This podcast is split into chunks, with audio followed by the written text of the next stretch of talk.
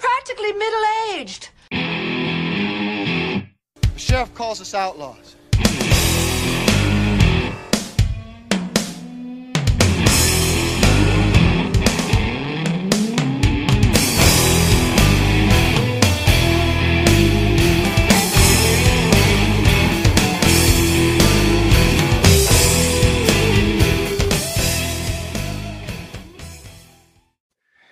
Ew. Adams just told me that he now only wants to watch AEW from now on.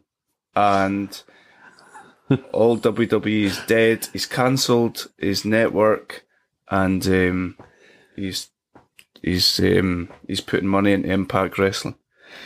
Ladies and gentlemen, boys and girls, children of all ages, welcome to episode 20 of the Middle Aged Outlaws podcast.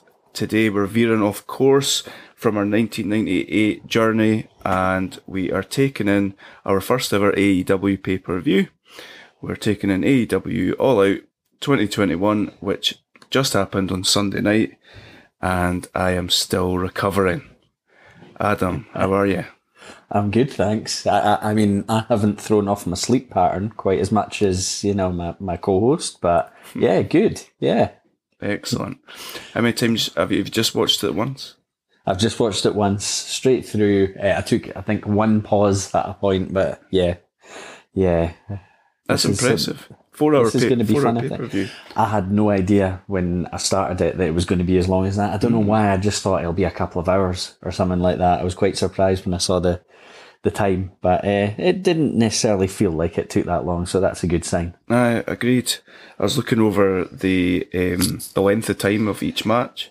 Um, they're really well paced, and I'm sure Yeah. we'll get into that. But um, I think the longest match was a Jericho MJF match, which was like 21 minutes, Yeah. um, which surprised me, especially that um, the tag match felt like it was maybe on for like 45 minutes, and it was like just over 20 minutes. But Yeah.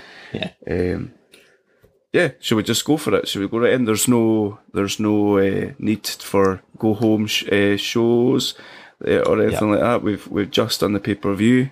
Um, Yep. So let's go for it. Our, our, our you, certainly your very sort of first exposure to wa- watching an AEW show, wasn't it?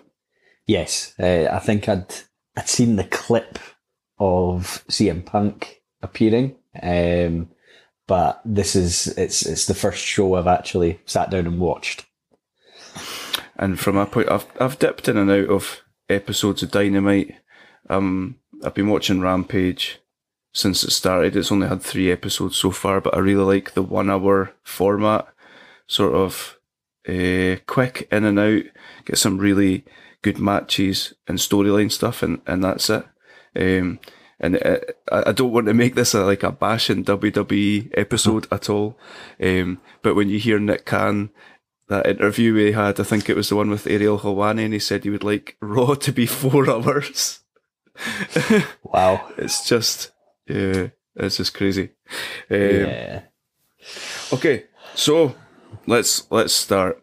Um, we have got our uh, commentary team of Excalibur, JR and Tony Schiavone. Um, What did you think of them, just generally throughout the night? Uh, it's it's quite a funny team because you know you know the voice of JR so well, um, and I know the voice of Tony Schiavone pretty well. Excalibur was brand new to me. I actually think he's really good. Um, I was I was impressed.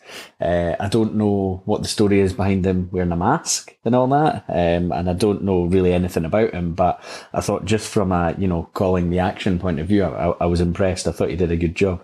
Yeah, me too. I think he's really good. Um, I think uh, when you show him on camera, he looks a bit funny. Yeah. Um, but I don't know the story behind the mask either. But um, it's an odd combination, like you say. You've got, you've almost got three play by play and no color. Um, Yeah. And then on other matches, you've got uh, Mark Henry and you've got Jericho on, I think, on Rampage. You, you've got them doing colour, so they've got an interest. They've got, you know, they've got quite a lot of different sort of talents. But this worked Yeah. for me perfectly for the pay per view. Um, Yeah. Schiavone's great every now and then. It's like J- JR and Schiavone are like two old mates watching the wrestling, and every now and again Excalibur's try to get them to to watch the wrestling and and uh, focus a little bit. Yeah, it's quite it's quite funny because they do have.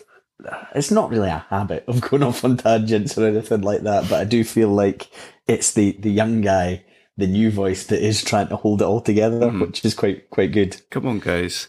Yeah, totally. uh, JR went to the shades of um, well a little too many times in this pay per views. it's reminiscing clearly. Yeah, So we started off with the very first match um, for the TNT title. We had Eddie Kingston versus Miro, who is the former Rusev. yeah, Um, no, there's no huge backstory to this, really. Um, Kingston, Kingston was pissed off at, at, at um, Miro had beat up someone that Kingston was friendly with, uh, Fuego del Sol, um, only like last week. Um, okay, Miro's going on this whole God's favourite champion gimmick, which is brilliant for him, I think yeah, um, and, and Kingston. Kingston asked for the match. That's that's basically it. And he was talking about he's got to redeem his soul. That's why Kingston's got the redeem these nuts T-shirt, which is good. Okay, Um, so that's yeah, short backstory. Um, but yeah, for me, this is a, a cracking way to start a pay per view. Um, I think on paper it probably doesn't look it, but these two big bulls clashing was just a really good way to start a pay per view. What did you think of it? yeah. I, I liked it. Uh, Eddie Kingston wasn't a name I was familiar with. I'll probably say this a few times as as we go through tonight. Um, obviously, I know Miro from from the WWE days. Uh, I was immediately struck by the shape that he's in. Um, Miro? he looks, yeah, he looks Yeah. unbelievable, doesn't he? He does, um, and he he always was one of those that you felt like was being a little bit underutilized uh, where he was. Um, uh, the first thing that struck me about it is um, their the the, the the commentary team. I think do a really good job putting both guys over. Um, I don't think there's any indication that one guy should feel inferior in this bout, which there there very often is uh, in in other title matches that I've seen.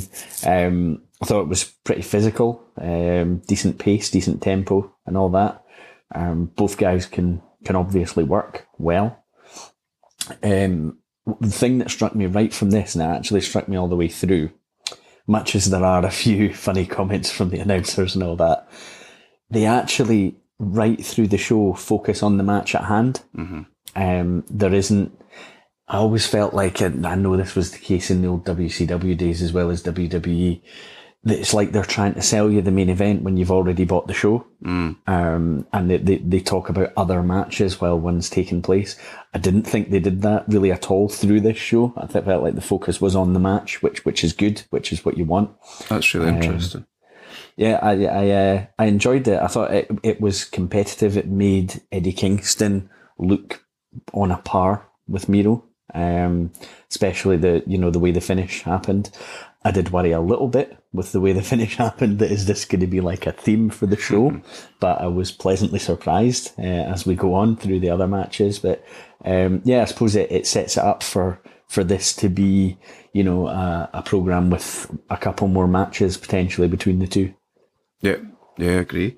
Um, something that I really like about AEW is the, you know, when Justin Roberts is announcing the match, he'll tell you there's a time limit, 20 minute time limit for these TNT title matches.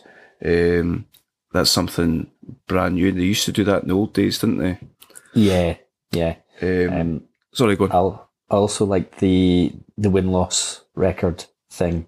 Um, I remember hearing. I think it was right near the start of when AEW launched that this was going to be a, a factor. You know, it would make sense to you why somebody was getting a match, somebody was getting a title match, and so and so and so and so, because you know guys should have a decent win loss record if they're being put in a in a title picture type thing.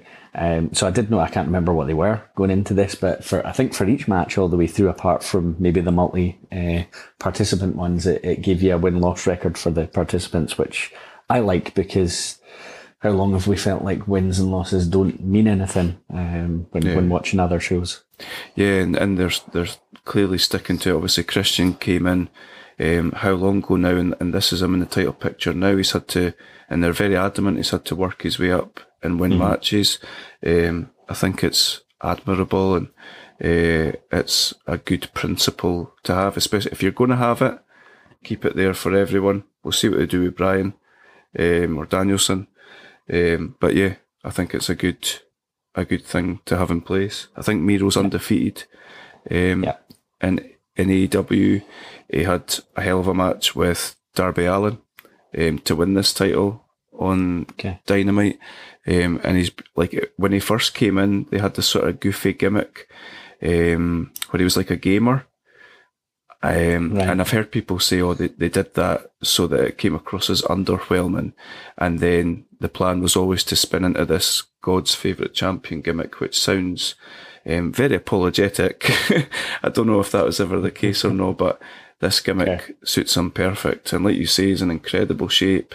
Um, Yeah. Just look like an absolute monster. Yeah. Um, and Kingston, for his part, played that sort of never say die um, role perfectly as well, and he was never really out of it.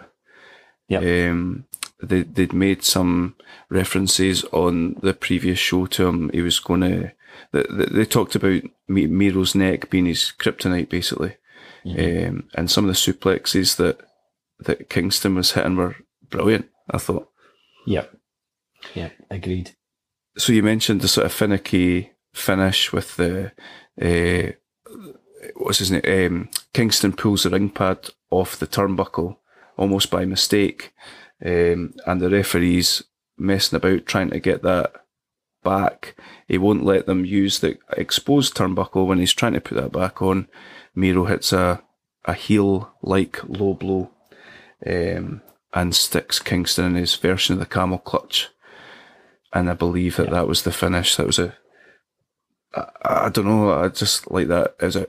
Yes, it was heelish, and I know you were saying it was a little bit hokey, but it was eventually, you know, like that sort of clean give up finish. So, um, Yeah, I, th- I thought it worked. Uh, I, I noticed there was uh, I I quite liked this that the ref was getting quite a lot of heat from the crowd Uh-huh. for uh, not being in position to count uh, when when Kingston had uh, Miro down. Um, yeah, I, I think the, the the worry the the only reason I worried about the finish was because we have sat through some shows where there's a, a not a clean finish in basically every single match. Um, and this, you know, it is a clean finish. There's a little bit of shenanigan, a heel maneuver to, to get him over the line, basically. Um, which I, I'm fine with when, you know, it's not happening in every match. totally. Um, yeah. So I, I thought a good way to start us off, um, and and Miro gets that that win, and he continues on his TNT Championship. Reminded me a little bit of what they were. doing. what you know, there's a lot of parallels. I think with some of the stuff that we're watching in 1998, just as we go through this show.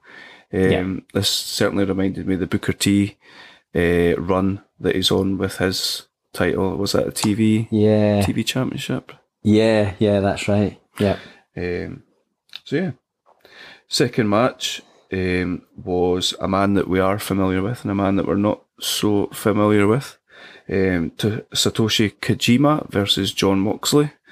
Yep. Um, a, there's a, a little part of me felt like we were seeing the same match again. Um, a little bit. Uh, I don't know if it was just because Kingston does those in you know the quick succession chops, um, Yeah. and then Kojima was doing the same, and Moxley. I, I don't know if you've seen much of Moxley since he's been in AEW, but he's a completely different looking guy. He's an absolute tank now. Yeah, I hadn't to be honest. I mean, I, I I remember him because by I think by the the end of his WWE contract, he was quite slimmed down. I think, um, and he, he- it is a really different look. It's quite um, like sh- quite shocking how how different he looks now. Um, I've I've read more than I've actually seen. You know, I've heard about some of the matches he's he's been having and things like that, which just sound absolutely crazy. Um, I liked his his intro. I quite like him coming through the crowd. I think that fits with him well. I think it was Wild Thing. Yeah, I love uh, I love that. that was playing, and the the crowd were singing along with it. I thought that yeah, that just seemed like quite a good fit for him. I really love that. Him, uh, so I I don't know if I mentioned this. Him and Kingston are kind of like a partnership, um, Right. And their gimmick, like ti- uh, tying in with that sort of never say die attitude, is like fight anybody, anywhere, anytime sort of thing.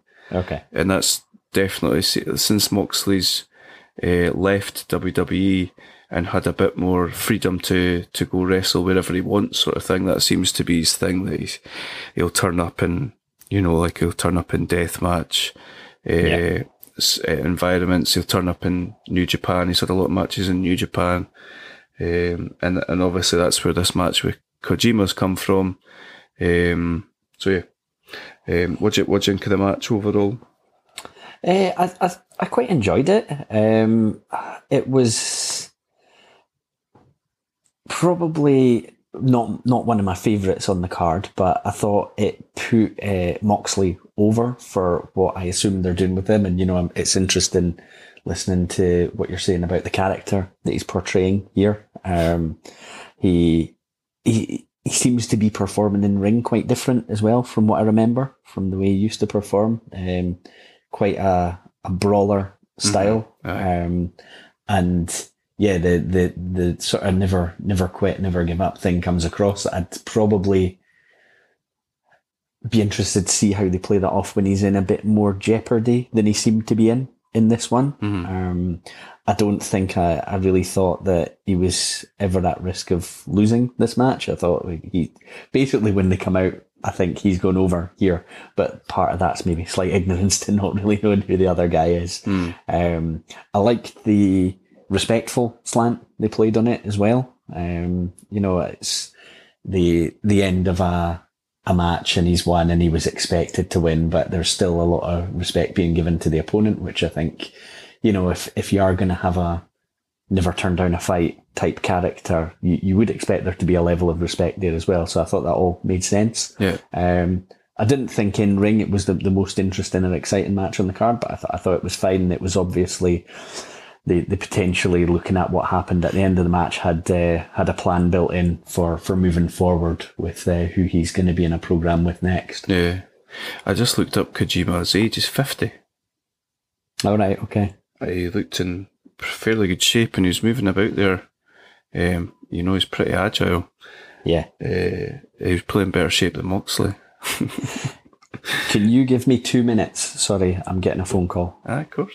And, and we're back. Adam was just getting a phone call from um, the Yakuza after not knowing who uh, Satoshi Kojima is. I Um, wouldn't make that mistake again. Uh, I don't remember. I honestly don't remember where we were. But uh, you were you'd been talking about the respect thing, um, and it, it very much was like a kind of um, almost like certainly Moxley, and you get this a lot like they're enjoying themselves, really quite enjoying knocking the shit to each other, uh, biting each other in the face, exchanging chops, exchanging punches. So yeah, it's like a uh, yeah, another another version of what we got in that first match, but not to the point where you're like, let's fast forward or anything like that. Yeah, yeah, And the fact that Moxley um, has the respect, he hit with two paradigm shifts um, to stick him away. Quite liked as well. So Moxley gets the win, um, and then we get our first surprise of the evening. Um, again, I am ignorant to to Minoru Min, Minoru Suzuki, um, and and I guess you are as well. I am. Yeah, the the announcers were certainly putting him over, um, Yeah. and I think he was get, getting a bit of a reaction from the crowd as well. Um, but yeah, it, it wasn't a name or a face that, that was familiar to me at all. Some, so, yeah. I, he wants to have a word with his barber. That's the only thing I initially thought. You're not like that, no? Nah, nah. But um, I can't really talk about haircuts. So fair enough, mate. Go for go for yours. Um, yeah, like you say, they're talking him up. He, he did give off. I said this to you in text. He was giving off vibes of like really hard old man. Um, Yeah, Like yeah, if you're, I didn't didn't didn't stare at him in the pub. yeah. Fair point, I think. Yeah, quite intimidating looking. Definitely. um, and clearly Moxley was was pretty intimidated by him. He had the wide eyes and the oh shit sort of look. Yeah. Um, and he comes out and basically beats the shit out of Moxley, hits Yeah. him with a pile driver. Yeah. Um, something that just sort of popped in my head. uh, John Moxley reminds me a wee bit of my, my girlfriend for high school. Um, they, they both seem to have this uncanny knack of attracting the attention of like elderly Asian gentlemen, Okay. which just was just a, a wee thought that, that popped into my head. But yeah, takes you back. Adam, good times. good times. yeah, that was uh, that was different. Okay. Yeah, okay. So after after Moxley getting the shit beat out him by an old man, we come probably, and I don't say this lightly, probably come to my favourite match of the evening. Yeah, I, uh, I, I, I might well agree with you here. I really enjoyed this. I thought this was great. Right, let's see. Let's see if you've been watching. We had Kris Statlander versus Dr. Britt Baker. Adam. Uh, D- D- DMD. Oh come on.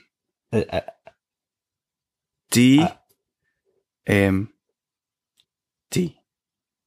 okay, Will we try it again, or will we do it the next time? we'll do it the next time. Okay, okay. Um, you mentioned to me on text like how how over Baker is, uh, Yeah. and just how charismatic she is. She's just, yeah. there's no other way to sort of describe it. She's just like she's got it, and Mm-hmm. the people know it, and she knows it, and AEW, AEW, AEW are using her perfectly. Um, Yeah. They were in Pittsburgh, which is where she's from, uh, a couple of weeks ago, and the reception was similar to what Punk got in Chicago. It was amazing. Yeah, I noticed. I think Punk referenced her in the in the reaction she got in his speech. That's right, yeah. when he'd come out. But I, I wasn't familiar with her at all. But as somebody that had never seen her on on screen or anything, um, that's she's definitely one of the most charismatic I've I've seen because you're just kind of you're you're drawn to the character and it's it's kind it's instant really um and you you just think um, my thought immediately was she's without knowing anything about her was she's a star Yeah. um and that's without the need for having seen anything before which is pretty rare Impressive. Aye. Something um, that I well, a couple of things. Uh, Something that I wasn't sure about was just what she was like in the ring. I've never seen her in the ring, um, but I was blown away. Uh, both her and Kris Statlander were uh, Yeah. amazing. Worked really, really well together. Um, quick question though, Kris Statlander from the Andromeda Andromeda Galaxy. Um, yeah. I was also going to ask. There's there's these guys in tracksuits, just like standing behind, giving her thumbs up and stuff when she's coming out. Yeah. I didn't really know what that was about. I think is it there, there's someone at the ring with her, and I did remember that, or I'd recognised the name. Right. Um, so so this was that came out with her was the best friends. Okay. Um, they're like their little faction, and the guy that was at ring with her is Orange Cassidy, hmm and his gimmick is basically like he can't be arsed. Okay. So, yeah, it's a shame he wasn't wrestling on this show for you to get some exposure. But like he wrestles with his hands in his pockets the whole match, and he does these like daft wee kicks to the shins and and stuff until he eventually realizes that he can be arsed and he starts starts going. Okay. That sounds absolutely ridiculous, doesn't it? but then he is at ringside with an alien, so Yeah, yeah, yeah. I, that that was odd, but uh, I, to be honest, I hadn't even I, I'd heard the name Britt Baker before, but I hadn't heard the name Kris Statlander. Mm-hmm. Um, never even heard the name. thought she was really good in the ring. She was, Uh, very brilliant. impressive. Yeah, uh, I think they built her up as undefeated as well, um, and you know undefeated against the reigning champion is you know if that feels right. It, it has a, a fit to it. Um, I assume I can't remember if they said, but I assume this was the first title match between the two. Anyway, um, yeah. And it was just a, a, a really good match, actually, all round. I thought everything about it was really good. Yeah, me too. Um, do you notice that, that Baker's got two heavies on the outside? Yes. So she's got this one, it's either Rebel or Reba, but she was like her original person, but she got injured. So she brought in the other one, the blonde haired one called Jamie Hayter, Um, and she wrestled on either Rampage or Dynamite the week before this, and she absolutely destroyed um, Red Velvet, who was previously number one contender. Um, and I was laughing at Orange Cassidy sort of trying to stand up to her. He's, he's smaller than her. Um, she would have pulled his head off. I was kind of hoping that it might happen. Um, what I think that they might end up doing is somewhere down the line, Baker will end, you know, like she'll end up turning on Baker or Yeah. or something Yeah. like that. I think that would make for for a really good match. Mm-hmm. Makes sense as a story, so it's it's good to have those uh, those seeds kind of in the works nice and early. Um, as far as like in ring work in this match, there's some a lot of highlights. Um, at one point, Statlander is uh, hits a su- superplex off the top rope, Yeah, um, and it, it looks like she has to make some sort of um, Yeah. change in the middle Yeah. of it, and she, she's clearly holding holding her. It's really impressive. Yeah. It, it, it's one of those where watching it, it, it kind of worried me a little because you're not sure how, how safe it is uh, and whether both are going to be all right when it lands. Uh, it seems to have been, seems to have been fine, uh, but it did look like something had to be adjusted on the way. That's aye, aye. Um, and also, uh, Britt Baker hits the curb stomp. Miles Seth Rollins should retire that move um, because Baker hits that million times better. Do, do you agree? Yeah, she hit really well. Um, it just really good timing of it. Yeah, it. Um, and she she hit a lovely looking Canadian destroyer off the second rope. That was our our little uh, homage to to Adam Cole.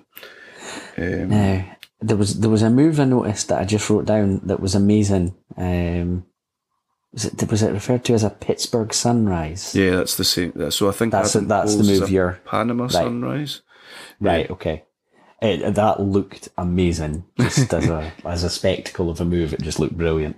and she then went straight into curb stomp after that, um, and put this, you know, she had her glove and she did the lockjaw thing. I'd never seen the lockjaw before, so I was, um, I wasn't sure what that was, but it looked again looked quite impressive. A bit of mandible claw with, um, Yeah. A bit of a crossface thrown in. Yep. Um, yeah, I've written down here. I think that's the best women's match I've ever seen. Um, yeah. I don't know if that's true, but I, I, I always worry it's there's like a little bit of recency bias, but Uh-huh. I, I can't think of one that I like. There's some that have been on a huge stage. There's some that have been a big spectacle, but I can't think of one that was just all round a better match. just technically a really good match. Um, so yeah, definitely five stars, twenty-five Meltzer stars, and two thumbs up from us. Brilliant. um, so yeah, the hits keep on coming. Next one, TLC three. I was laughing.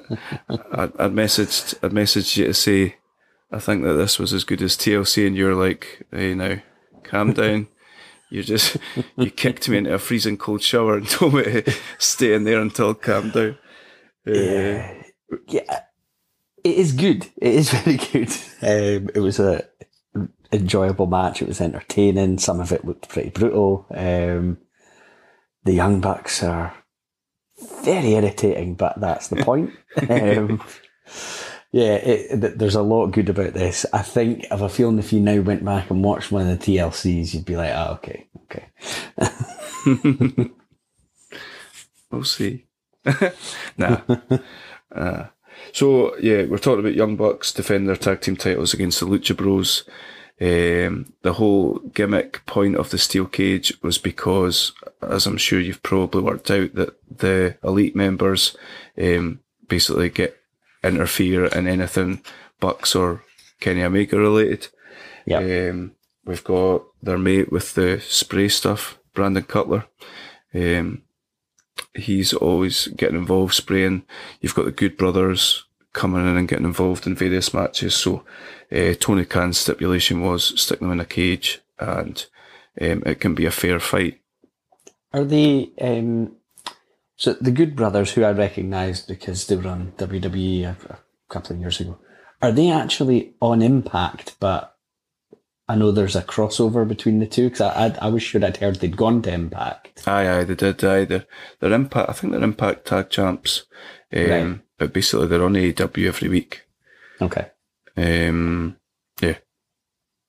Doors open now. I think. I think pretty much. Obviously, Yeah, it seems to be. Christian's Impact champion and um, wrestling in AEW, and, and he's been on Impact since winning that title and, and stuff. So, aye, there's a lot of crossover stuff going on.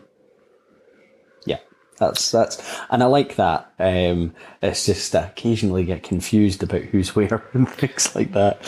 Uh, I think that's one of the things that can get confusing, and like it's something that um, I think AEW are doing really well is is catering to the to their hardcore fans that that want to watch New Japan and want to watch this and want to watch Impact and uh, GCW like wherever, um, and letting people cross over and it, it makes sense, I suppose, especially when you know, like when you had the indies where guys would wrestle one place one week and then uh, elsewhere. So um, I think that is something that they do really well. But from a casual fan's point of view, um, may get confusing a little bit if you've got guys who are on the show one week and not on it another week, and they've got different belts on and why they're wearing that. So um, be interested to see how they navigate that. Probably as their popularity grows. yeah, Um, you contrast that to to WWE, and you have people coming in from NXT, and you know, like they've got a completely different look, or or, or they're got a different name. Uh, in the case of Piper Niven, and um, whatever it was that they they had her debut as, and they're they're saying, "Who is this?" And you know, like people are saying, "Well, we we, we do watch other shows that you own and, Mm-hmm. Yeah. and produce." So, um, yeah, I think one of the big things about AEW is that they're treating fans with a bit of respect and not Mm-hmm. treating them like idiots. And uh, so, yeah. yeah. No, that it, it all makes sense to me, um, and it it's working for them. Um, yeah, that I think um, I probably over the last couple of years have read more than I've watched, and so you see things like such and such is signed for you know uh, Impact or uh, AEW or something like that, but sort of the the knowledge that they could then appear on an AEW show if they've signed for Impact. It- Yeah. it's quite exciting because you can you can kind of fantasy book a bit, and you know it's very possible that it could happen. Yeah, absolutely. Um, sorry, I went off on a bit of a wild tangent there. You just asked me if they were signed to Impact. Um, so, aye, we've got Young Bucks, uh, who are the, the tag team champions, um, against Lucha Bros, Penta El Zero, and, uh, and Rey Fénix. Yeah, Um, and for for a wee while there, Penta was I don't know if Fénix was injured, um, but Penta was wrestling as a solo um, wrestler. He was involved in a program with Cody Rhodes, which was quite good. Um, and this guy that was with that comes out with him, Alex uh, uh, Abraham. Uh, I can't remember what his second name is.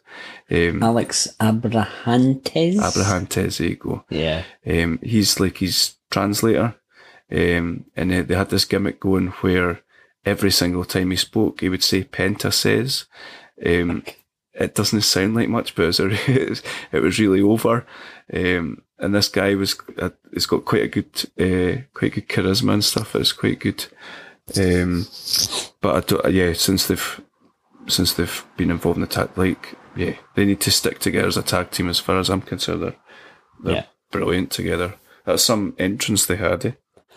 It was. Yeah, I didn't. Um, I didn't know beforehand whether AEW would would do like what would you call it, like a special entrance or something like that. Uh, something a little bit different from the, you know, a TV entrance. But um, it was. I hadn't really seen one like it. I don't think. It was cool. Uh, dancers and all that. Mhm. It's quite cool. Um, what do you think of Nick, Nick Jackson's um, Hulk Hogan hair, uh, facial hair? Um, annoying. Yeah. I thought I think he maybe had contact lenses on as well. He looked really weird. Yeah. I hate the Young Bucks' hair. I, I know that it's like you say. I know it's a gimmick. The earrings, the hair, the stupid headpieces, and the cocky, arrogant they've- walks. Yeah, the way the way they walk is is enough to irritate you. So I suppose they're they're doing something right as a as a heel team. It's really difficult to describe this match. Um, I've got a lot of notes, but and there's a lot of exclamation marks. But yeah, let's let's try and talk through some. Just the, it was non-stop for for this to be twenty minutes. It felt like a hurricane, um, a, a really aggressive, violent hurricane. Um, so so let's try and have you have you got any highlights you specifically wanted to pick out? Oh, I've I've not written off a lot of detail. Like I wrote uh, about how early on there's a lot of nice like tag team combination moves going, and it's all at hundred miles an hour. Yep. Um, I did write. It's it's almost at risk of being a spot fest, Uh-huh. but in in the fact that I, I must have been pretty confident looking ahead to what was to come. But I said uh, being again the, the only match on the card that's like that. I, I don't feel like it, it's annoying me the same way as it would if the previous match had been similar or there were two matches on the card like To- that. Totally, hundred percent agree with you. Um, yeah, the the pace. I, I I was. This is one of the matches where I was really surprised when I checked the time. Um, twenty two minutes, and they're going hundred miles an hour for almost all of it. Both teams. Um, I mean the. The stamina is ridiculous. Um, there were a few moments I liked uh, in terms of some some things that are you know we've all seen so many cage matches before. Um, I quite like the the thing with the the boot with the, the thumbtacks in it. Yeah, J- j- just on that. So, um, the Bucks of the Bucks and and Omega and the Elite people, they've got this um, backstage YouTube show called Being the Elite, um, and it's kind of like a video blog type thing wherever they go uh, after every um, after every week. There's a, a Being the Elite, and it's following them about the camcorder. Um, and basically every week they go and buy Nikes, they go and buy Jordans. Um, so that that's kind of playing into that. That you know, like these hardcore fans will know that they're always buying different types of Jordans and all that. Okay, okay, I like that. Um, it's it's so difficult in matches like this to get something you haven't seen before or haven't seen a version of before. So I thought that that was a, a nice twist of this hasn't been done, nobody's seen it. Um, at first uh, I wasn't sure exactly what was going on when you know someone came out and and threw the bag into the cage. Um, and then they they pulled the boot out with the, the tacks attached. There, I just thought it was a, a nice touch, something a little bit different. It's cool. And and uh, it was Matt Jackson that was wearing it. He hits a super kick on Rey Fénix and it sticks to his mask. Yeah, again, just a nice little a nice spot in Different. it, something something a bit different. Uh, yeah, Um, we never mentioned we've got Don Callis on commentary here, who we are saying in 1998 as the Jackal. Um, do, do you make that that connection? I do you know that? yes. Um, yeah, he's he's, a, he's an interesting character.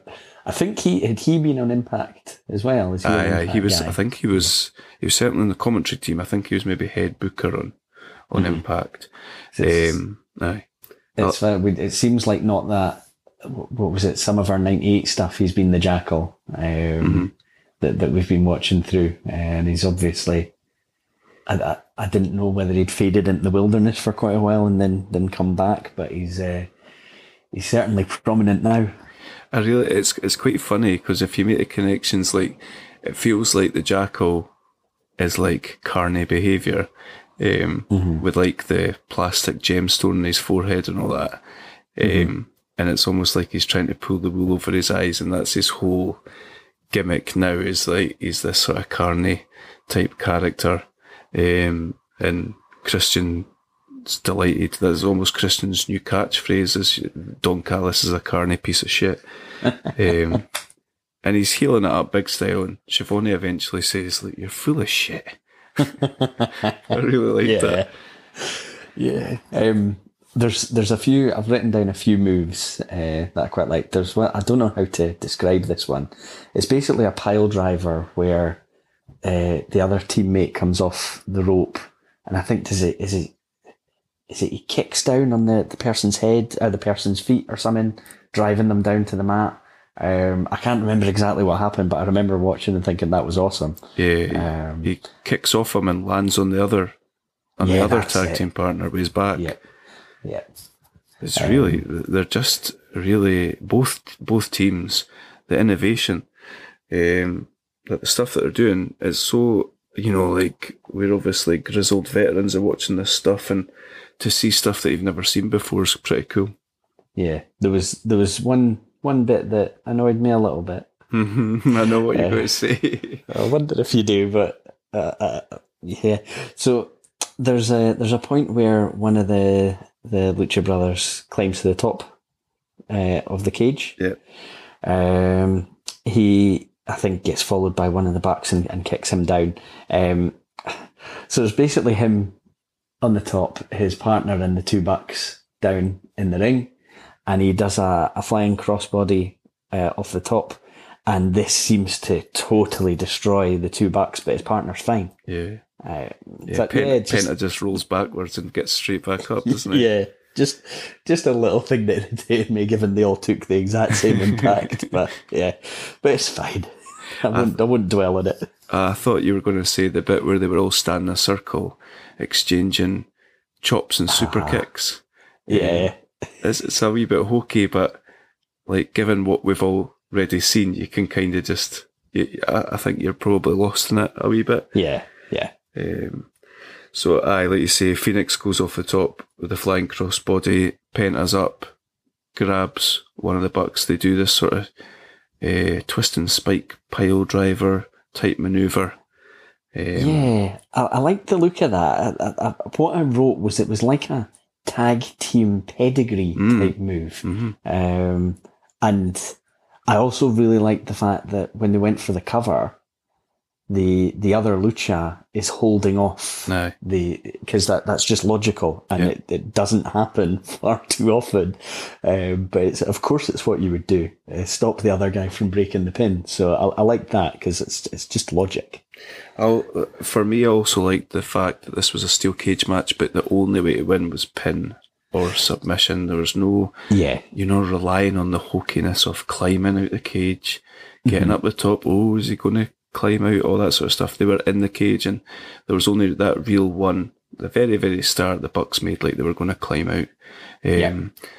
and then Fénix went up the top, and that that was the only time. Um, I think in years gone by and other matches that we've seen, it would have featured a lot more heavily of climbing up, trying to get away, yeah, all that sort of stuff. So yeah. No, I I- I liked that as well. When it, when it was announced at the start that that was the only way to win, I thought that was quite important too because you know people. I imagine this AEW show had more eyes on it than any other AEW show there's ever been. Um, people are used to watching another promotion, WWE matches. You can win by climbing out, so I, I thought it was it was good to point that out for, for the sake of the audience. yeah, yeah. I, th- I think I think go out your way to try and see this match. It's it's a spectacle. Um, I think it's the best way to describe it. Some some incredible moves.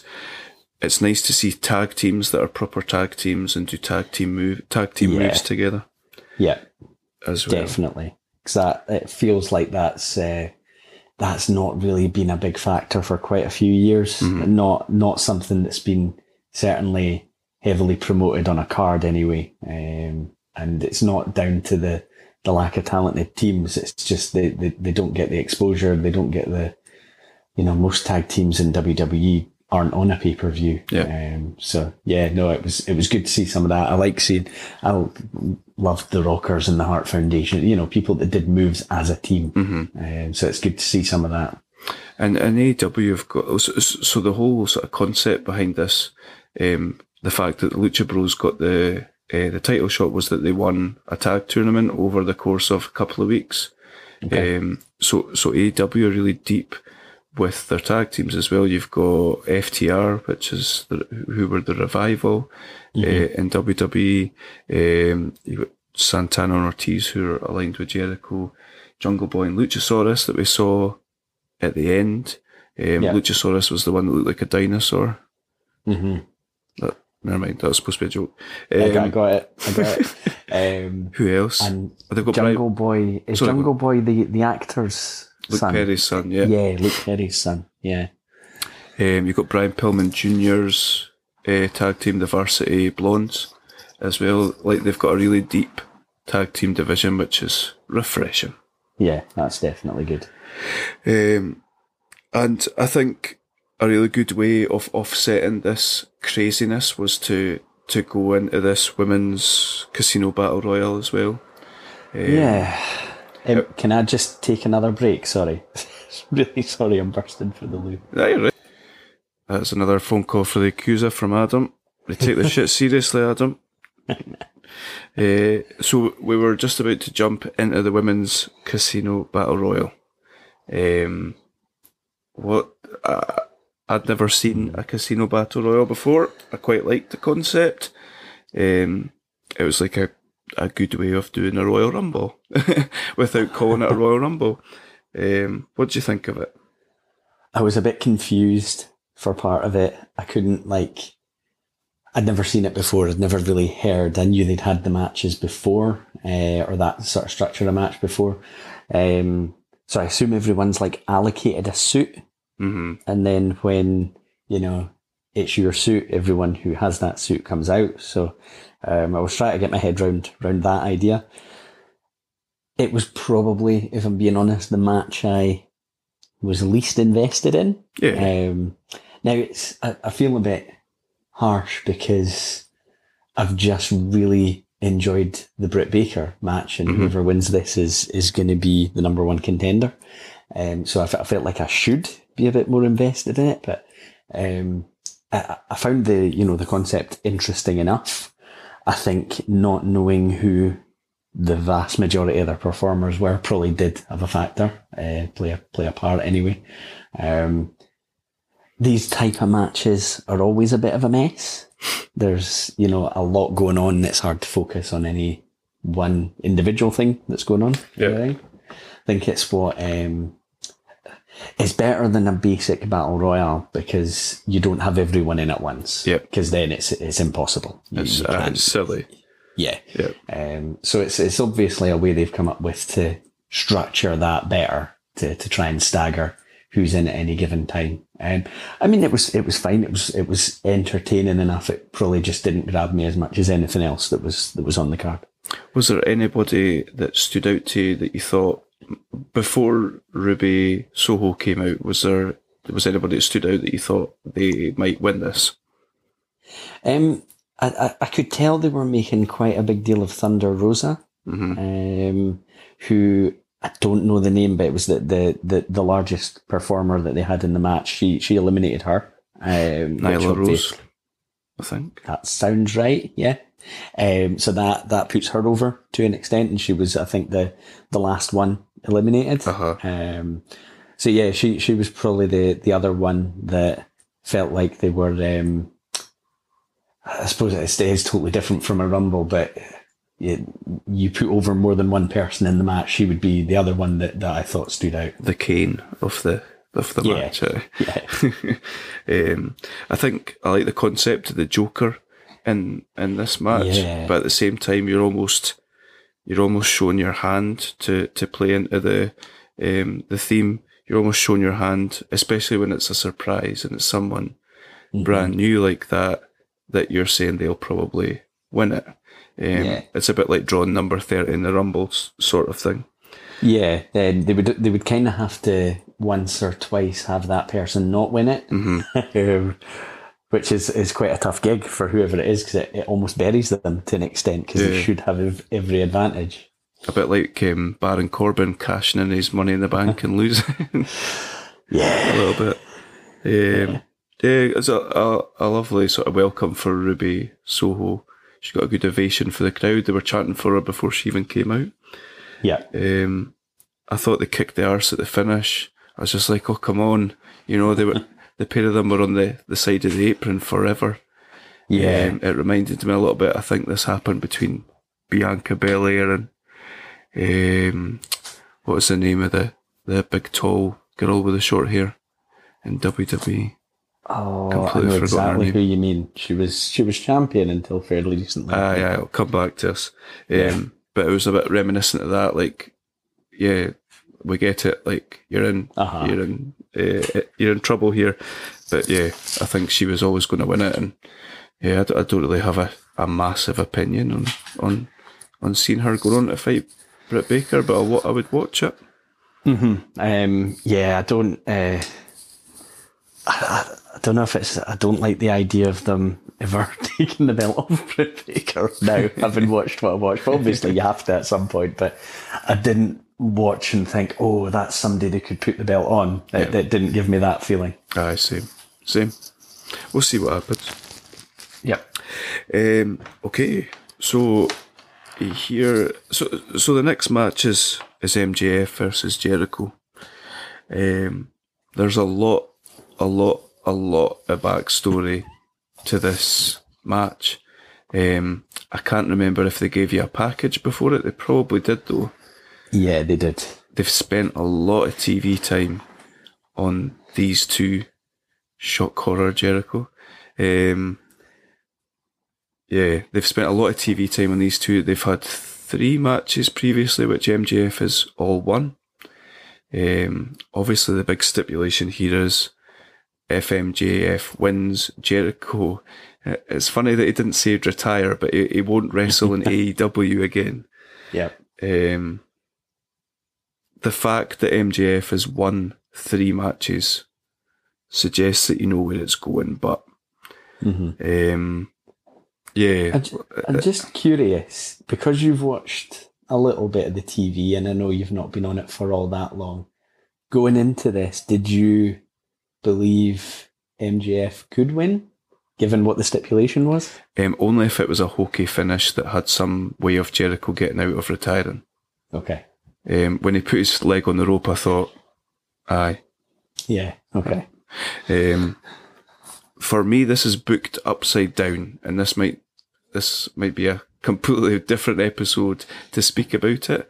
But this feels completely booked upside down. I think it would have made more sense if the heel has been beaten three times, is still moaning about it, and said, "Right, I want one final go at you." And you know, maybe the face says, "Well, I've beaten you three times. If you beat me, you re- you can retire me because I don't believe you can beat me." the the heel goes over, and you know, like the young heel goes over. Mm-hmm. It's all upside down to me. I feel like Yeah. I, I don't know how much influence Jericho has in booking, but I feel like a lot of this is an ego trip for Jericho. The fans singing his music, he's getting so much TV time. I think he was a, a brilliant f- flag bearer for them when he signed for them and in that first year or whatever. Um, yeah, uh, the, the rumor is that he's going off on a world tour with Fozzy. This seemed like a really, like nothing in wrestling is forever. You you can get out of these things. Yeah. Yeah. I, I- think Ric Flair retired about twenty times. um, There's just there's a lot of eyes on this pay per view, giving MJF the rub and giving him an opportunity to climb the ladder to the next level. For me, would have made a lot more sense, but that's my own my own gripe. Okay. Yeah, it, it, it's my first time seeing MJF. Um, I really like him, but you know, in in the sense that he is the heel and he's he's a total dick. But that's his Eh. that's his gimmick. He's a dick. yeah. Um, I mean, what what I've written in my notes was uh, the MJF intro has Jericho's last match going up on the screen, which I really like. How good is that? Yeah. In the And countdown. then- And then, uh, that he's, I've just written, MJF is an arrogant bastard and I love it. He's, he's winding up the fans as he walks down to the ring. Um, and I, I wasn't sure what, uh, like what type of performer he would be either, uh, just having never seen him before. Um, cause he's, he's quite, or certainly in this match, it was quite methodical. He's quite like mat based, uh, performer. Um, they reference that he's he's got three the three wins over Jericho previously. Uh, the commentators are really putting it over, saying that you know one mistake, three seconds could cost Jericho his career. So I liked JR you- saying that. That made Yeah. that made a lot of sense.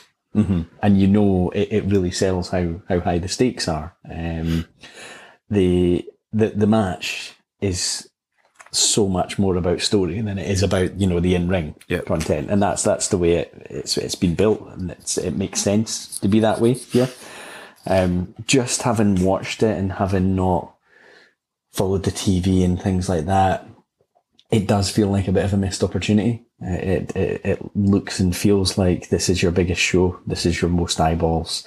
Um, you could put him over. You could put the young guy over. You could find a way to do it. Um, maybe even had they done the, you know, Jericho goes off, does his tour, comes back, but doesn't come back to AEW TV, goes back to Impact TV, goes and wrestles in Japan and stuff like that. Yeah. And then you find a way from there to get him back on if Yeah. that's what you what you need to do.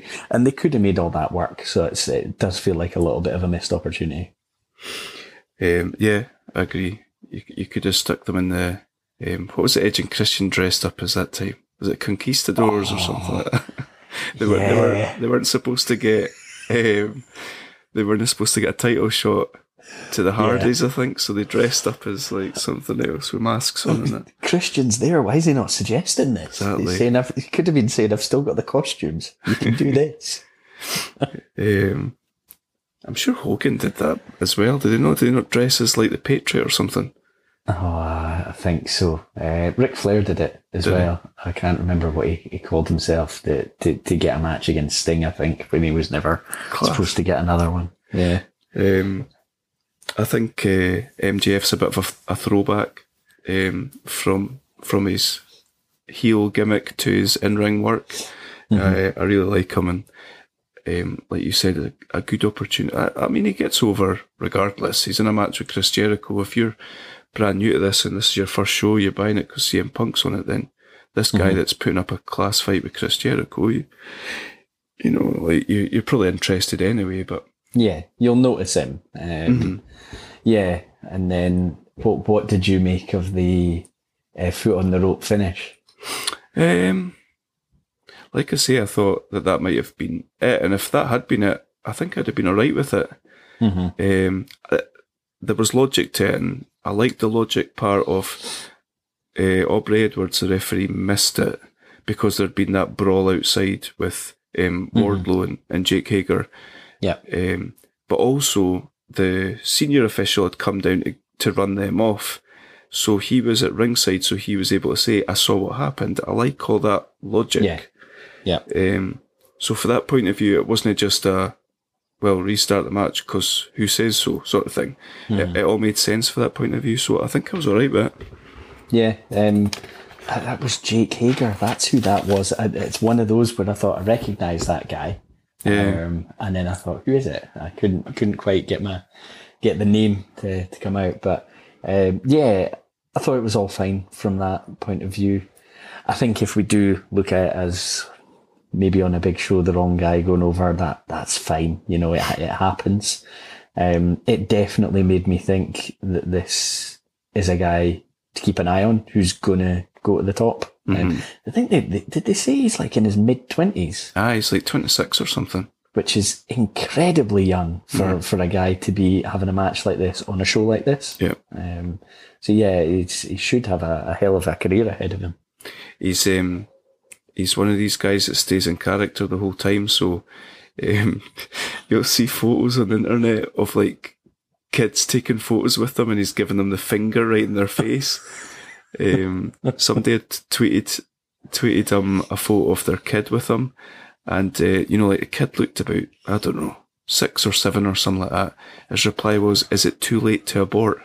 Oh my god. He just does things like that all the time. I think um, when Brodie Lee's uh, young son was featured heavily on the program, you know, like he was saying stuff like "fuck that kid," Wow.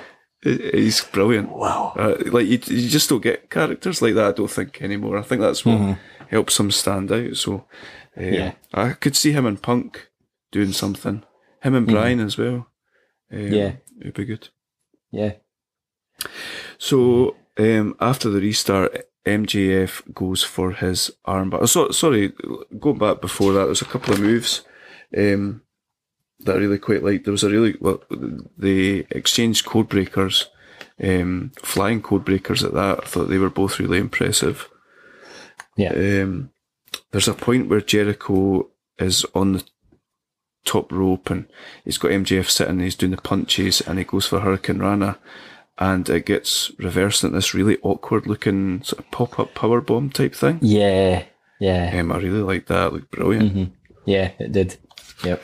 Um, but I once Jericho gets his foot on the rope for the finish, um, MJF goes for his armbar. It's called Salt of the, the Salt of the Earth, um, and this is reminiscent of their match on Dynamite where MJF got him to tap out. He got the armbar. Jericho reversed it into a like a small package type pin. He pulled him all the way back and got back on, and Jericho tapped. Um, but this time Jericho manages to roll back through and get the walls of Jericho, and MJF taps. So Yeah. pretty good storytelling for that point of view, actually. Yep. And Jericho Um, wins and have to sing uh, his song and stuff.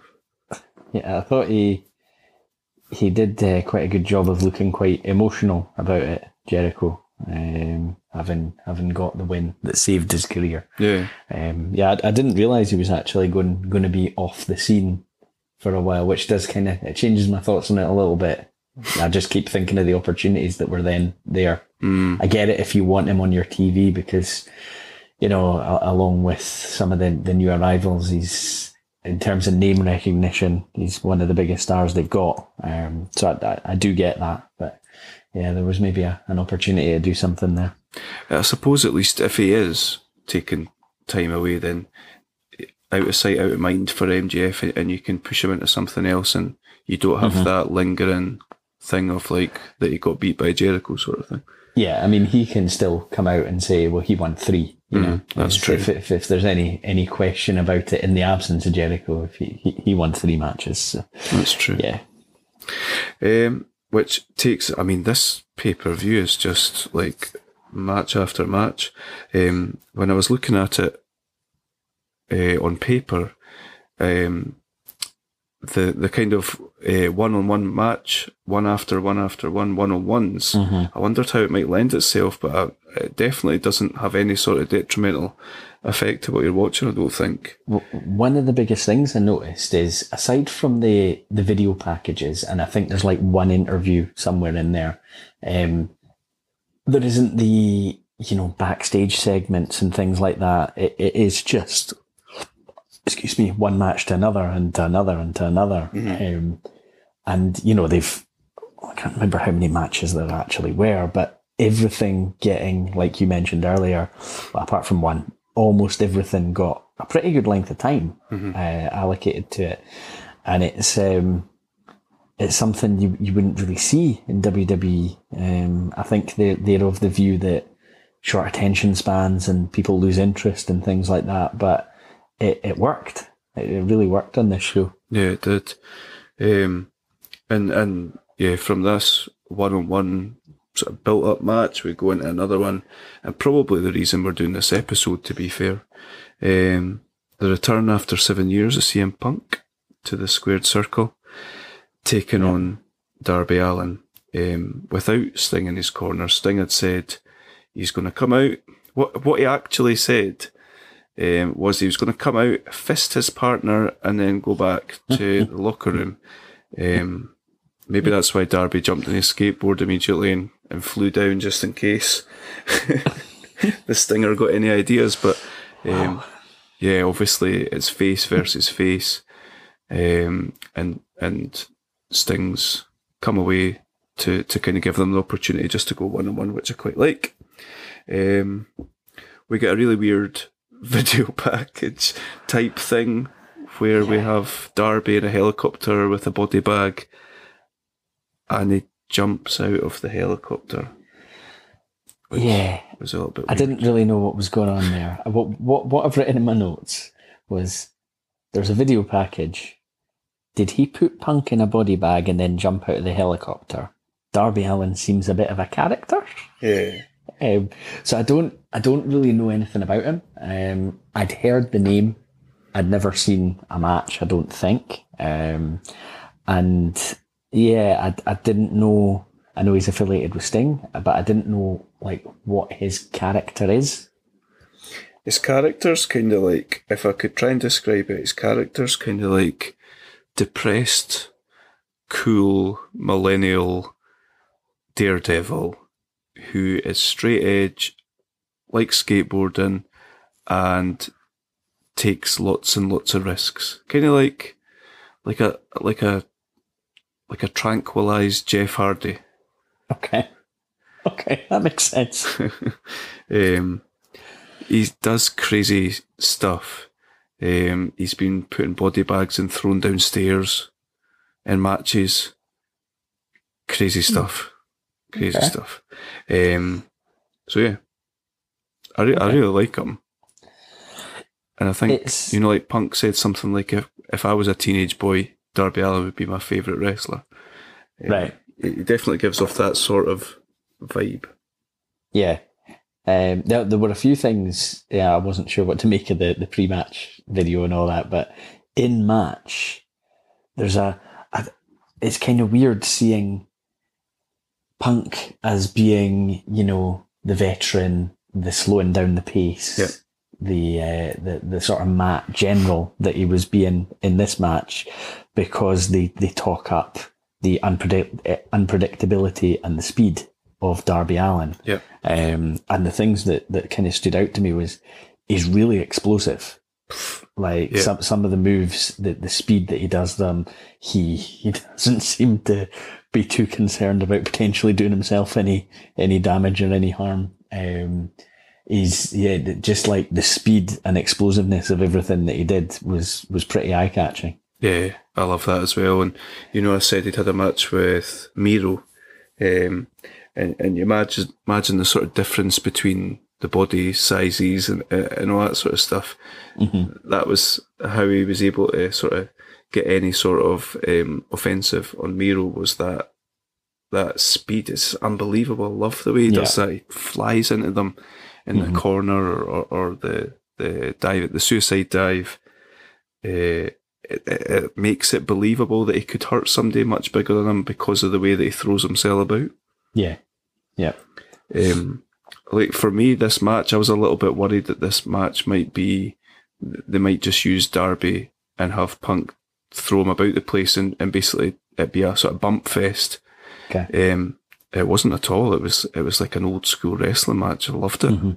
yeah, yeah. It was it was really good. Um, I thought it it lended itself to the story when they're talking about Punk, you know, potentially being a bit rusty. There's, you know, a lot of years since he last wrestled a match. He is the guy trying to keep the pace low, which makes sense against an opponent that's so fast. Uh, but maybe also real life suited Punk a little bit to to let himself ease in because he's he's dictating some of the pace early on with you know some um, sort of stalling moves and things like that, and it it it made sense doing it in that scenario. Um, and they've got you know him showing some veteran moves. Like there's a point where I don't know if they use this phrase, but it's a it's an old classic. He's playing possum, um, and just the sort of the realization that the the ring awareness and the ring smarts are still there and things like that. Yeah, I really liked that. There, right towards the end, Darby went for his coffin drop, um, which is when he dives from the top rope backwards uh, and just lands on them. And the the timing, the timing of the way that Punk sat up like the Undertaker was brilliant. And Punk sits up and just he's just like laughing. I don't know if he's laughing because he's saying like I got you, or Mm-hmm. if he's I don't know what it is. I don't know if he's just laughing at the crowd or something. But I really like that. He's And I th- I definitely think- playing that veteran, like you say. Yeah. And that kind of thing works quite well with his character. Like it, it, it almost that I noticed that laughing as well, and I'm thinking it doesn't really matter what way he means it because it, it, it kind of works on a few different levels. Yeah. Um, yeah, uh, it's just some sort of nice little nuances that, that were in there. Um, and someone on Instagram very impressively pulled together some little clips from this match and compared them with the match. Quite a, f- would you say it's an, a famous match or would you say it's like a sort of underrated classic match um, that Bret had with the one two three kid uh, Oh, yeah. years and years ago? Um, Yeah, I I remember. I think it is referenced quite a lot, um, and I think also the fact that at the time I think Bret was champion, or he's certainly Uh-huh. in that mix, and there was a, a feeling that I've heard this come up quite a lot.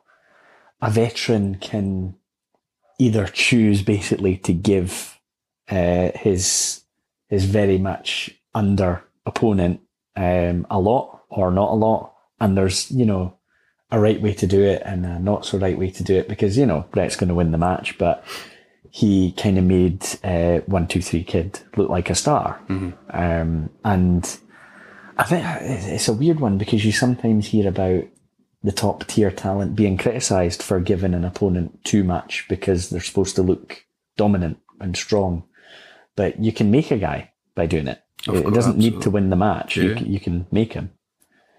I, th- I think that's exactly what, what Punk's done here. Like, You've obviously never seen Darby Allin before. I'm, I'm guessing you'd be quite interested to see what he does next. Yeah, yeah. I think um, you know this this whole show behind uh, Britt Baker. He's probably the person that I hadn't seen before that I'm most keen to see again. Mhm. Um, I'm very curious, like career wise, what happens with MJF. But any any match that Darby Allin was announced as being in, I'd be thinking, oh, I, I want to see that. And and like having seen him with Miro, I've seen him uh, wrestle Keith Lee before as well. Um, I think you can put him in with anybody, and and he can do the things that he does because, yeah, because of that speed factor, that unpredictability, and also that Yeah. that clearly like I, I don't really give a shit about my body. Like that bump that he took where he he landed in between the two turnbuckles and hit himself off the the Yeah. the, uh, the ring pole was ridiculous. Yeah, I, I wasn't. Um, I felt like the the announcers were kind of conflicted. it seemed like Schiavone really wanted to sell that that happened, uh, and uh, I don't know if it was JR or Excalibur were a wee bit more like, uh, let's not talk about that because that might not be too too uh, clever what he's just done. Yeah, one of them seemed to be suggesting he banged his head, and another one was saying he'd hurt his his back or something, weren't they? yeah, That's a bit funny. um, yeah, like I say, I, th- I don't think I, I wouldn't say there's there's huge highlights in this match. I just I think it's a really good wrestling match, really well Yeah. paced, um, and I think if Punk has come in to put over some of these younger talents and to highlight them, he's done it. They've they've they've done it perfectly there. yeah, agreed. Um, and I, I know that is something he indicated that he, he wanted to do, wasn't it? He, he wanted to work with the young talents. Um, he wanted to help people get over. Um, he it, it came across as a very competitive match. There's a lot of reversals when when people are like, I think Punk must go for the the GTS about three times Yeah. before he actually hits it. Um, I think he, he hits it twice, doesn't he? 'Cause he, he hits it once, and Allin, uh, Darby Allin, rolls to the the outside. He falls at the ring, aye. Yep. Um, but yeah, it, it, it came across as a very competitive match. Definitely, definitely. I'm I'm glad you enjoyed it. I'm, I I I feel like I feel like it it was one of it's one of those matches that that could probably disappoint because it's so built up. Yeah. Um, but to me, I, I don't think it could have been any better. Yeah. Really enjoyed agreed. it. Um, so from from that we go to our co-main event. Not really, but Wow. uh, we go to the the feud between No More BS Paul White uh, against QT Marshall or QT Marshall as he likes to be called. Got a bit of the old hyacinth bouquets going on there. um, wasn't one that I was really looking forward to. I, to be honest, I, I, I had visions of just fast forwarding through this. um, but having watched it live, I did not hate it at all. I actually quite enjoyed it. Yeah, I mean, it was fine. It was. I didn't know QT Marshall. Um, it was it was a wee bit like a. It wasn't a squash. It went on a little bit longer than a squash, but it was basically uh, Paul White dominating from from the beginning. Um, I, I I must be honest. I don't really have any interest in watching Paul White wrestling anymore. No. Um, I think much as I've mentioned it a couple of times about other match types and things like that. It is a squash. It's a quick match. It's a dominant match. But again, there's only one of them on the show, so it's fine. Aye. Um, and I think I assume they're going to use Paul White in a very, very much a special attraction type role. It's not like he's going to be in ring work in every show. Um, I, I don't think he should be or needs to be. I think there was every indication that he wanted to be active in ring again, uh, which is fine. I just hope they don't overdo it. Yeah, no, I think I think that's exactly what they'll do with him. I think he's been on one of their YouTube shows. He's been a commentator on one of their YouTube shows, um, but he's had this thing with QT Marshall, and like it, it plays into the QT Marshall gimmick of like, just he's a bit like a bit like what you said about MJF. He's just a bit of a dick, um, and he started poking the bear, and yeah, he got what what what comes with doing that. Um, the only thing there was there's something a bit funny with uh, Paul White and what? Sorry, hold on two seconds. There we go. Sorry, I had to do a COVID test and I'm coughing. Um, aye, so on on the Dynamite or the Rampage, don't know which one. Before this, um, Paul White had beat up Marshall and his buddies, the Factory. I want to say that his faction's called. Um, and then Billy Gunn and his two sons, Austin and the other gun, um, the Gunn Club, um, came down and they'd played up this thing as like, oh, they've got a long term friendship and all that. Then Billy Gunn had hit him with a chair, and Tony Schiavone referred to Billy uh, or Excalibur maybe. Look at Billy Gunn and his scumbag sons. Like literally two seconds ago, they were lovely lads. They've not done anything. It's just that their dad's hit this guy with a chair. Um, Yeah, he's an emotional guy, Tony. and I think I thought that that might play into it. It didn't play into it at all, which I was pleasantly surprised about. I think this three minute match was exactly what was the right thing to do after Punk and, and Darby. If we went straight into the main event, it may be a little bit exhausting. So Yeah, I think you, there's that thing you, you kind of need to cool the crowd down a little bit before you you bring them up again. Yeah. Um, and it's it's a wee bit harsh if you're the person in that match, but it's the right type of match to do it with. yeah, totally. I think it did its job, and that's probably why it was there in the first place. Yeah. Um, we go from that into uh, a coked up Jon Moxley promo, um, hyping his match with Minoru Suzuki on a Dynamite this week. Um, we jump from that straight into a Malakai Black promo, who um, has got this sort of thing going on with the Nightmare family, which is Cody Rhodes' faction. He, he went after Cody. He kicked the shit out of Brock Anderson, that is, which is um, Arn Anderson's son. Okay. Um, he knocked out Arn Anderson as well, which is maybe a bit harsh, Malakai. Um, and he's now got a match with Dustin Rhodes on Dynamite this week, so that was just hyping that up. Um, that that'd be your first time seeing him. What do you think of his little promo there? Yeah, um, there was a. I think you maybe sent me it. There was like a, a video when he was coming in where the was it like he he didn't what had happened in the last few years wasn't real and he Oh was yeah, like he's in, yeah a, I, I, I quite like that It's- in an asylum or something like that. yeah, I didn't know kind of where he was going from there, what what they were going to do with him. He, again, we talked about uh, when we were talking Miro, people who were kind of underused, undervalued. Uh, he would go into that category as well, and I'm just hoping they can they can use him properly. Yeah, I feel like him and Andrade are fairly similar in that they were underutilized and they're really good characters. Um, th- so far, they've been using him really well. I think he's a really creative guy and um, a bit like Bray Wyatt in that respect that he uh, seems to come up with a lot of his own stuff. Right, that's encouraging.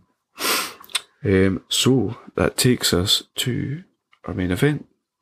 Our boy, Captain Charisma himself, Christian Cage, versus Kenny Omega for the AEW World Championship.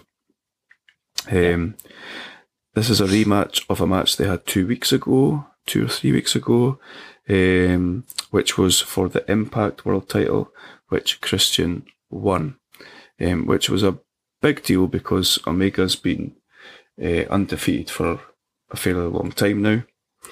Um, and he's very much built as the centerpiece of AEW.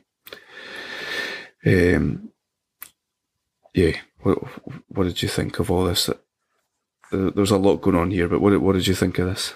So, in terms of the actual match, um, I'm very happy that the Christian looked competitive all the way through. Um, I'd seen, I think it was just the closing stages of the previous match, um, which looked excellent. It was just really well done. I got the impression that was maybe a better in ring just match than this was. Um, certainly the way it kind of culminated to a finish seemed seemed really well done. Uh, I like the the sort of mantra that they're given to Christian. Was it outwork everyone? I think it was. Um, I thought that there was some some good moments. I've got a, a you know Christian hitting a couple of spears for a- for a two fall, uh, two count. I've got uh, Christian going for a frog splash, Omega getting the knees up. Just some you know old school. Uh, is that, is that referred to as old school now? It probably is, given when they when I was watching them when they were doing things like that. Um, you've got people, both of them on each side, selling injuries. I think with Christian, it's ribs. Um, Omega was at his back? I think. Um, which again, I like. It gives a match a, a focal point. It gives somebody something to attack. Um, there was a couple of kicks and knees that Omega gave Christian. That I think for one, they they sold it as Christian's knocked out. It did look like uh, it, it it had the look and feel of a pretty brutal one, um, which which was good. I've never, I haven't seen an awful lot of Omega previously. I think I've I've definitely seen him before. Uh, I can't remember where or you know what, what the matches were or anything. It could have even been years ago. He just, as soon as I saw him, I thought I've seen this guy, Right. but he wasn't at the level he's at now. I think at, at the time, comedy would be the wrong word, but I think he was doing a bit more silly stuff Right. in matches at the time. Um, whereas now, very much being sold as the best. Um, and you know, I think the commentators refer to him as, as the best and, you know, the fact nobody can touch him and things like that. So the fact that they'd given Christian the win for the Impact belt, um, means that, you know, it, it gave a little bit more emphasis to this, to Yeah. this match. Um, and the, the reference is the only guy that's actually beat him for a very long time. Um, yeah, I, I, I enjoyed it. I thought it was quite a good contest in ring. Uh, and then we've got, uh, the sort of, it's Don Callis, isn't it? Calling for help at a point and then the, the, the deck being stacked a little bit and, um, the, the guys you mentioned previously, is it Luchasaurus and Jungle Boy? Mhm. coming out to, to try and help. But it, I thought it was it was fine. It, it decent match, pretty good in ring work, and then it becomes clear as you get to the end where all this is is actually really heading. Mhm. I think, like, just going back to Omega, um, I think he's a little bit marmite as far as his character's concerned. Um, I think you get people that absolutely love him. Um, I think you maybe get people that don't really get him. I think I'm still, I think I'm still warming up to what he's supposed to be. Um, like he fits in obviously with the elite and the Bucks with that arrogance, which is obviously what he's going for. But there's this sort of goofy part that I'm not really sure that I get. Um, I, I, it's maybe just what I've been sold in the past and it's different. But I just feel like if somebody is as good as, like his his in ring ability is undeniable, clearly.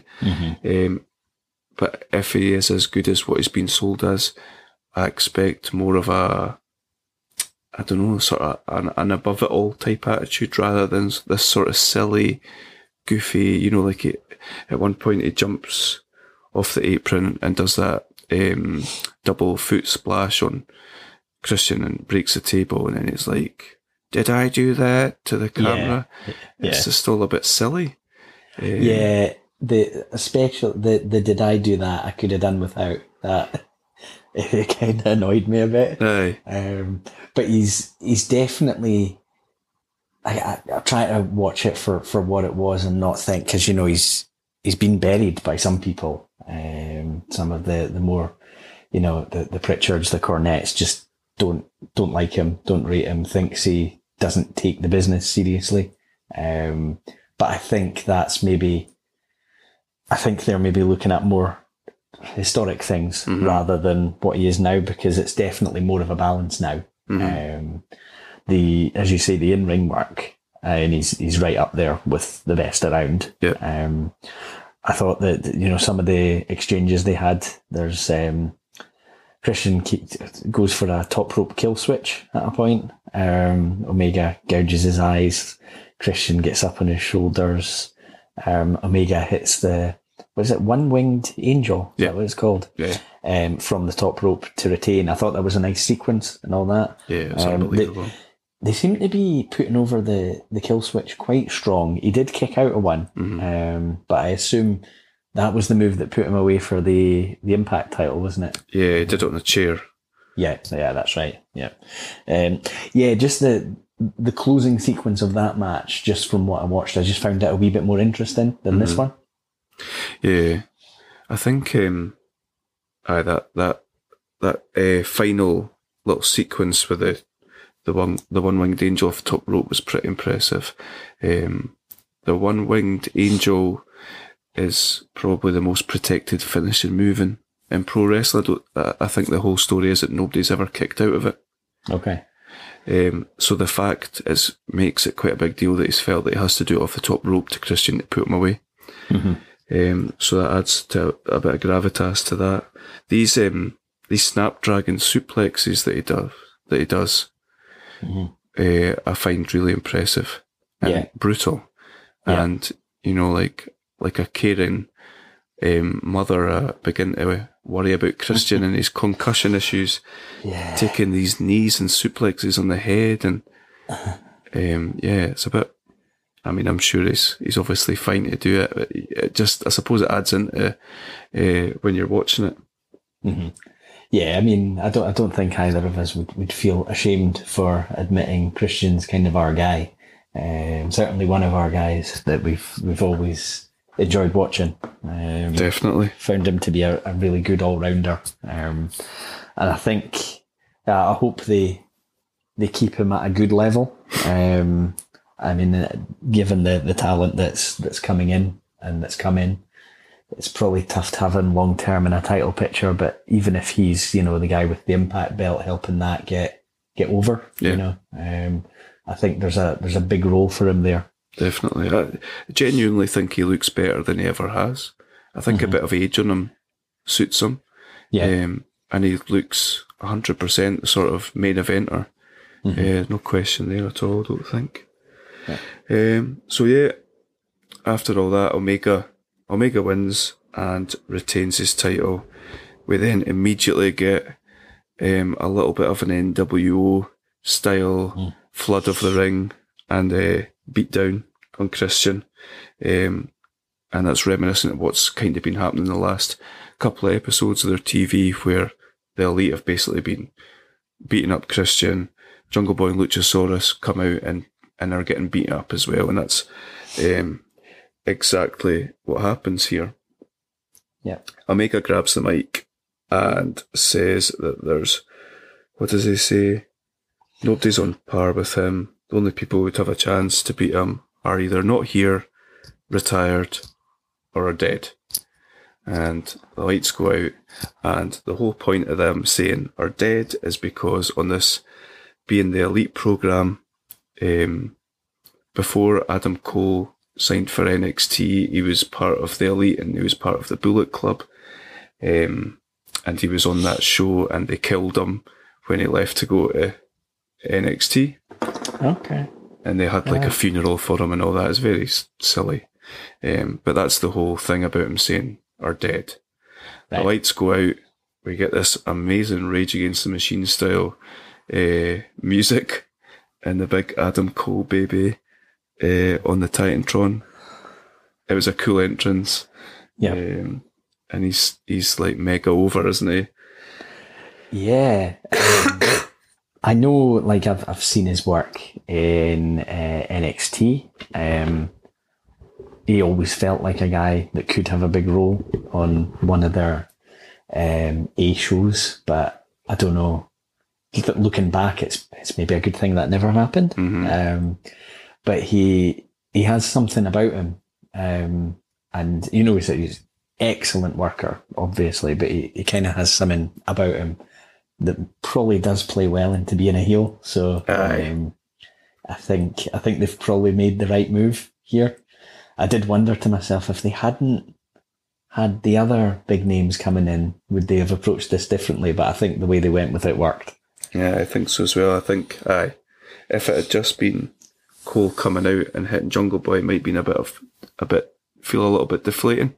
Um, but aye, as he's squaring up to to the elite, he, he hits Jungle Boy with a super kick, and they all hug, and Adam's one of our best friends and all that sort of stuff. I, I like when he grabs the, the mic and says, "Who's ready for story time with Adam Cole, baby?" um, that's good. Yeah. So, so Kenny is then about to, to bid us good night and do all his, his thing that he tends to do. And then Ride of the Valkyries hits with some booty shaking trap beat playing alongside it. And, uh, Brock Les, uh, no, Daniel, uh, Bryan Danielson comes out with his, uh, he, he doesn't need to do anything, does he? He's just smiling at the crowd and, uh, Yeah. nodding his head to the beat, and they're going bananas. Yeah, I was I was thinking, see when this happened, I, I used to read I can't remember what it was called. There was like a, a wrestling magazine years ago and they always talked about this guy on the indies called Bryan Danielson. And I was like, ah, I'd never seen his matches or anything. And I thought, ah, this this guy they talk about him five star matches everywhere all the time. I had just got used to the name Daniel Bryan. So now I'm, I'm back to square one. I'm going to have to be trying to learn Daniel, uh, well, Bryan Danielson again. Um, I wasn't sure as well whether they would embrace the yes chance. I mean, they're going to happen. There's no, there's no avoiding it. And then uh, there was a an interview I read by him saying that he doesn't know from a legal point of view whether there's any issues. Yeah. They probably can't create the same merch and things like that. But you can't stop a crowd that are just chanting yes. You know, Yeah. what what can you do about that? I did notice that he didn't do the, the fingers. It, Mm-hmm. it was just hands in the air. Um, aye, you can't. You surely can't. Uh, you surely can't patent or have trademark on the word yes. I wouldn't have thought so. If you can, I'm sure, or if you can, I'm sure WWE will try to. it's quite interesting because you've got you've got CM Punk who's come in and he's there's clearly still some bitterness. You know, I saw something of him saying that he did actually have talks with WWE, but he felt like they were playing games, so he just pulled the plug. He Oh, wasn't really? interested. Yeah, I think this was. Did he say around December? Um, and he, he he he approached it as I don't need this. I don't need to do it, but I'll speak to them and see what they're saying. And the first thing he apparently said to them was, I'm not interested in any games. I want you to just, you know, lay it out. Here's exactly how you would use me. Here's what's going to happen. Here's what freedom I would have, all that kind of thing. And then apparently he immediately started thinking, ah, that this isn't for me. This isn't going to work. This, they're, they're saying one thing and then contradicting themselves and all that. So he's still got that hanging over him. Uh, Bryan Danielson couldn't Well be done. more respectful. He's he's basically come out and said, I loved it there. They were so good to me. It was my dream. I just decided I wanted to do something different. I wanted less dates. You know, I wanted to work with new people. And it is, it's, it's such a difference between the two of them and their, their, their attitudes towards that. And I don't, I don't think, um, Adam Cole buried them either. I think he just said he, he basically just wanted to go somewhere where he could work with people he knew and, and all that. Um, but yeah, Punk, I think is still still carrying a bit of uh, feeling from everything that's going on. I think you can understand that with Punk. Um, Yeah. I think with, with both Bryan and Cole coming out and saying that puts AEW over massively. Um, the fact that, that Bryan Danielson is saying that they offered him a good package, they offered him the opportunity to wrestle other places as well. Um, they've always looked after him. I think he talked about Vince being really protective of him Yeah. um, with his concussion issues and all that. Um, but this is where I wanted to come. I think it, he he still chose this, Uh-huh. so it does. Yeah, it, it, it puts it over definitely. Um, yeah, um, da- like he was brilliant as when he got in the ring and started doing those yes kicks on um, on Nick Jackson, and then he hit him with a hellacious kick in the middle of the ring. Um, he's still smiling that smile, yeah, and you see Adam like I could see an Adam Cole Daniel eh, Bryan Danielson rivalry. You know, mm-hmm. like you you overshadowed my big debut and all that sort of stuff. yeah. I'd love love to see that. yeah, it should be really good. They're they're a good match for each mm-hmm. other. Um, and there's, I, I, I feel like now you could fantasy book to the cows come home with all the different talent that AEW have got now, especially now that we've seen some of the other guys that we've maybe not seen before, like Eddie Kingston and, and Darby Allin and MJF mm-hmm. and, and guys like that, that, Yeah. that their, their roster's deep. Yeah. Like you've got Andrade and Pac was supposed to be on this that wasn't on it. Um, you, oh, you've obviously got Malakai Black that we've talked about there. We've got all those tag teams that we've talked about. Uh, yeah, their roster's just as strong as the other side. They're probably Yeah. stronger. Yeah, um, I think in ring, it's, it's if you exclude, in fact, whole package. If you exclude Lesnar, uh, not Lesnar. What am I saying? If you exclude Roman Reigns, I, I don't think there's really anything on the WWE show that that competes with a lot that's here. Um, Yeah. it's like I made a few notes to myself, just kind of summing up what I thought of it. Um, so a few things I'd mentioned before, where the, the announcers are fully invested in each match while it's on. Um, there's a a lot of um, variety match to match. The storytelling in ring was really impressive. The wins and losses mattering that matters to me, um, and it feels like to me I feel like this was a show that kind of they leveled up. It, it it felt like they come out of this show, and you can look and say, yeah, the talent has improved because they've brought in some some excellent talent. But people who are buying it to see those talents are also seeing the guys they've never seen before. So it, it just felt like the whole company kind of leveled up uh, compared to if you look at where they are after the show compared to where they were before it. Abs- I love that. I love that. I was I was genuinely worried that that yeah, like uh, from what we've spoke about on here, like you've you've probably made it pretty clear that you've fallen out of love with watching anything that's basically current. Um, and I've only really watched bits and pieces because my son's been watching it. Um, but yeah, I love to hear that. Do, do you feel like you, you you're in love, you're in love, and you don't care who knows it? Let, let's not get carried away. Damn it. But um, I, I'm I'm definitely not against the thought of, of watching more. So uh, that's a big change from where I am with WWE. Because I, I just don't want to see anything from there. Um, the, the, only, the only reason I, I use the, the network is to watch old stuff, Yeah. you know, and sometimes interviews, you know, and, and that type of Broken programming. skull sessions and stuff. eh? Yeah, but I mean, I think we've gone maybe three, the three last pay per views. I don't think I've watched, um, and they're already basically bought and paid for. But I just don't have any enthusiasm for them. No, it's a But chore. this- a chore to yeah. watch. Like I I think like I think a lot of the stuff that we've seen in this pay per view and leading up to it, um, there's no swerve for swerve's sake. There's no, well, it was the obvious thing to do, so we didn't do it. Th- there's more. There's you, you more get like it was the obvious thing to do. It's what the fans wanted, so so we do it. So we've done it. Yeah. Yeah. Uh, there's there's no that thing of of trying to be above the fans, and it, it's probably a difference between Tony Khan being a fan and Vince McMahon being a businessman. Um, if you're comparing the two, um, it feels a bit like a little bit like one of us getting a chance to to fantasy book some things. and, Yeah. um, it, it, it's got to be. It's a positive thing. The, the, Yeah. the other good thing is you're not getting pay per views every month either. You, you, you're getting four Yeah. pay per views in a year, Mhm. so you can properly build up, and it means your TV counts for something as well.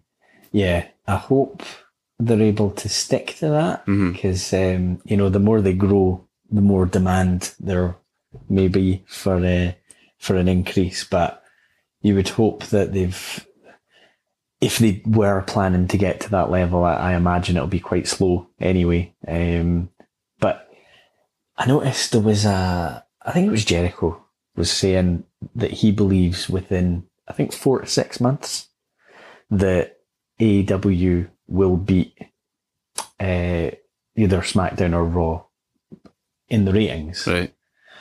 And he was saying, I'm not saying we will then win every week. I'm saying I believe the gap's closing and we will win a week, you know, mm. and, and, and that, that would be huge, you mm. know, because it's, it, it's not that long ago that was unthinkable. It was unimaginable for any other wrestling show to get more viewers. So be interesting to see if that does happen. Um, I hope they don't try to grow too quick. Mm-hmm. You know, I think the, the pace they've been going at has been pretty good.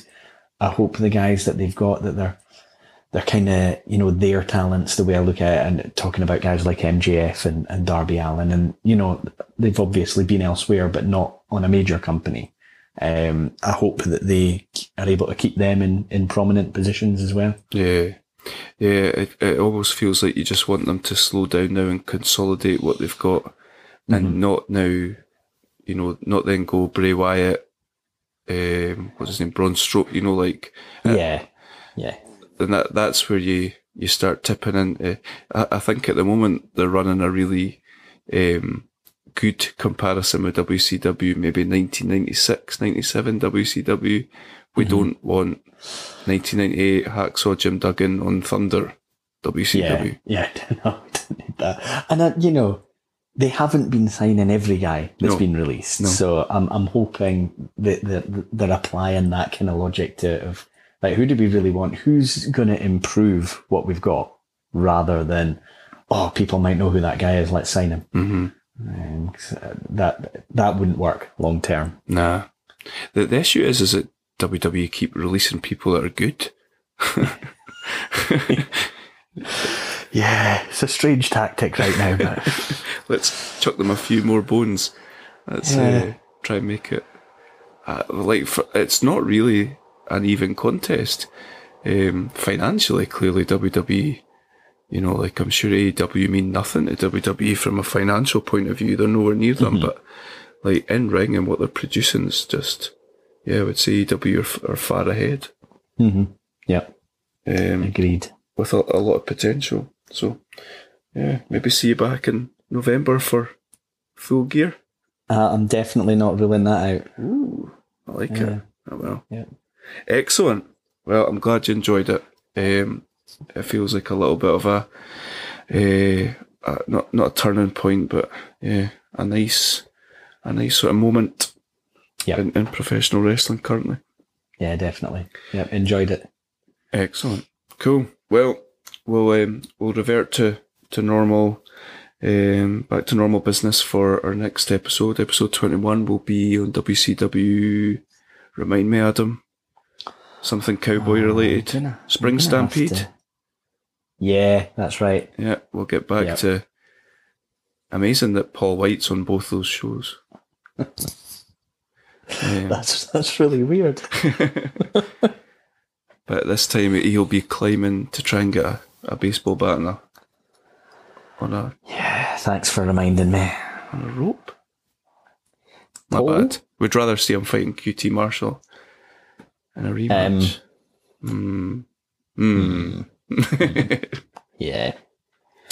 But until then, I'm going to go and watch the end of All Out again.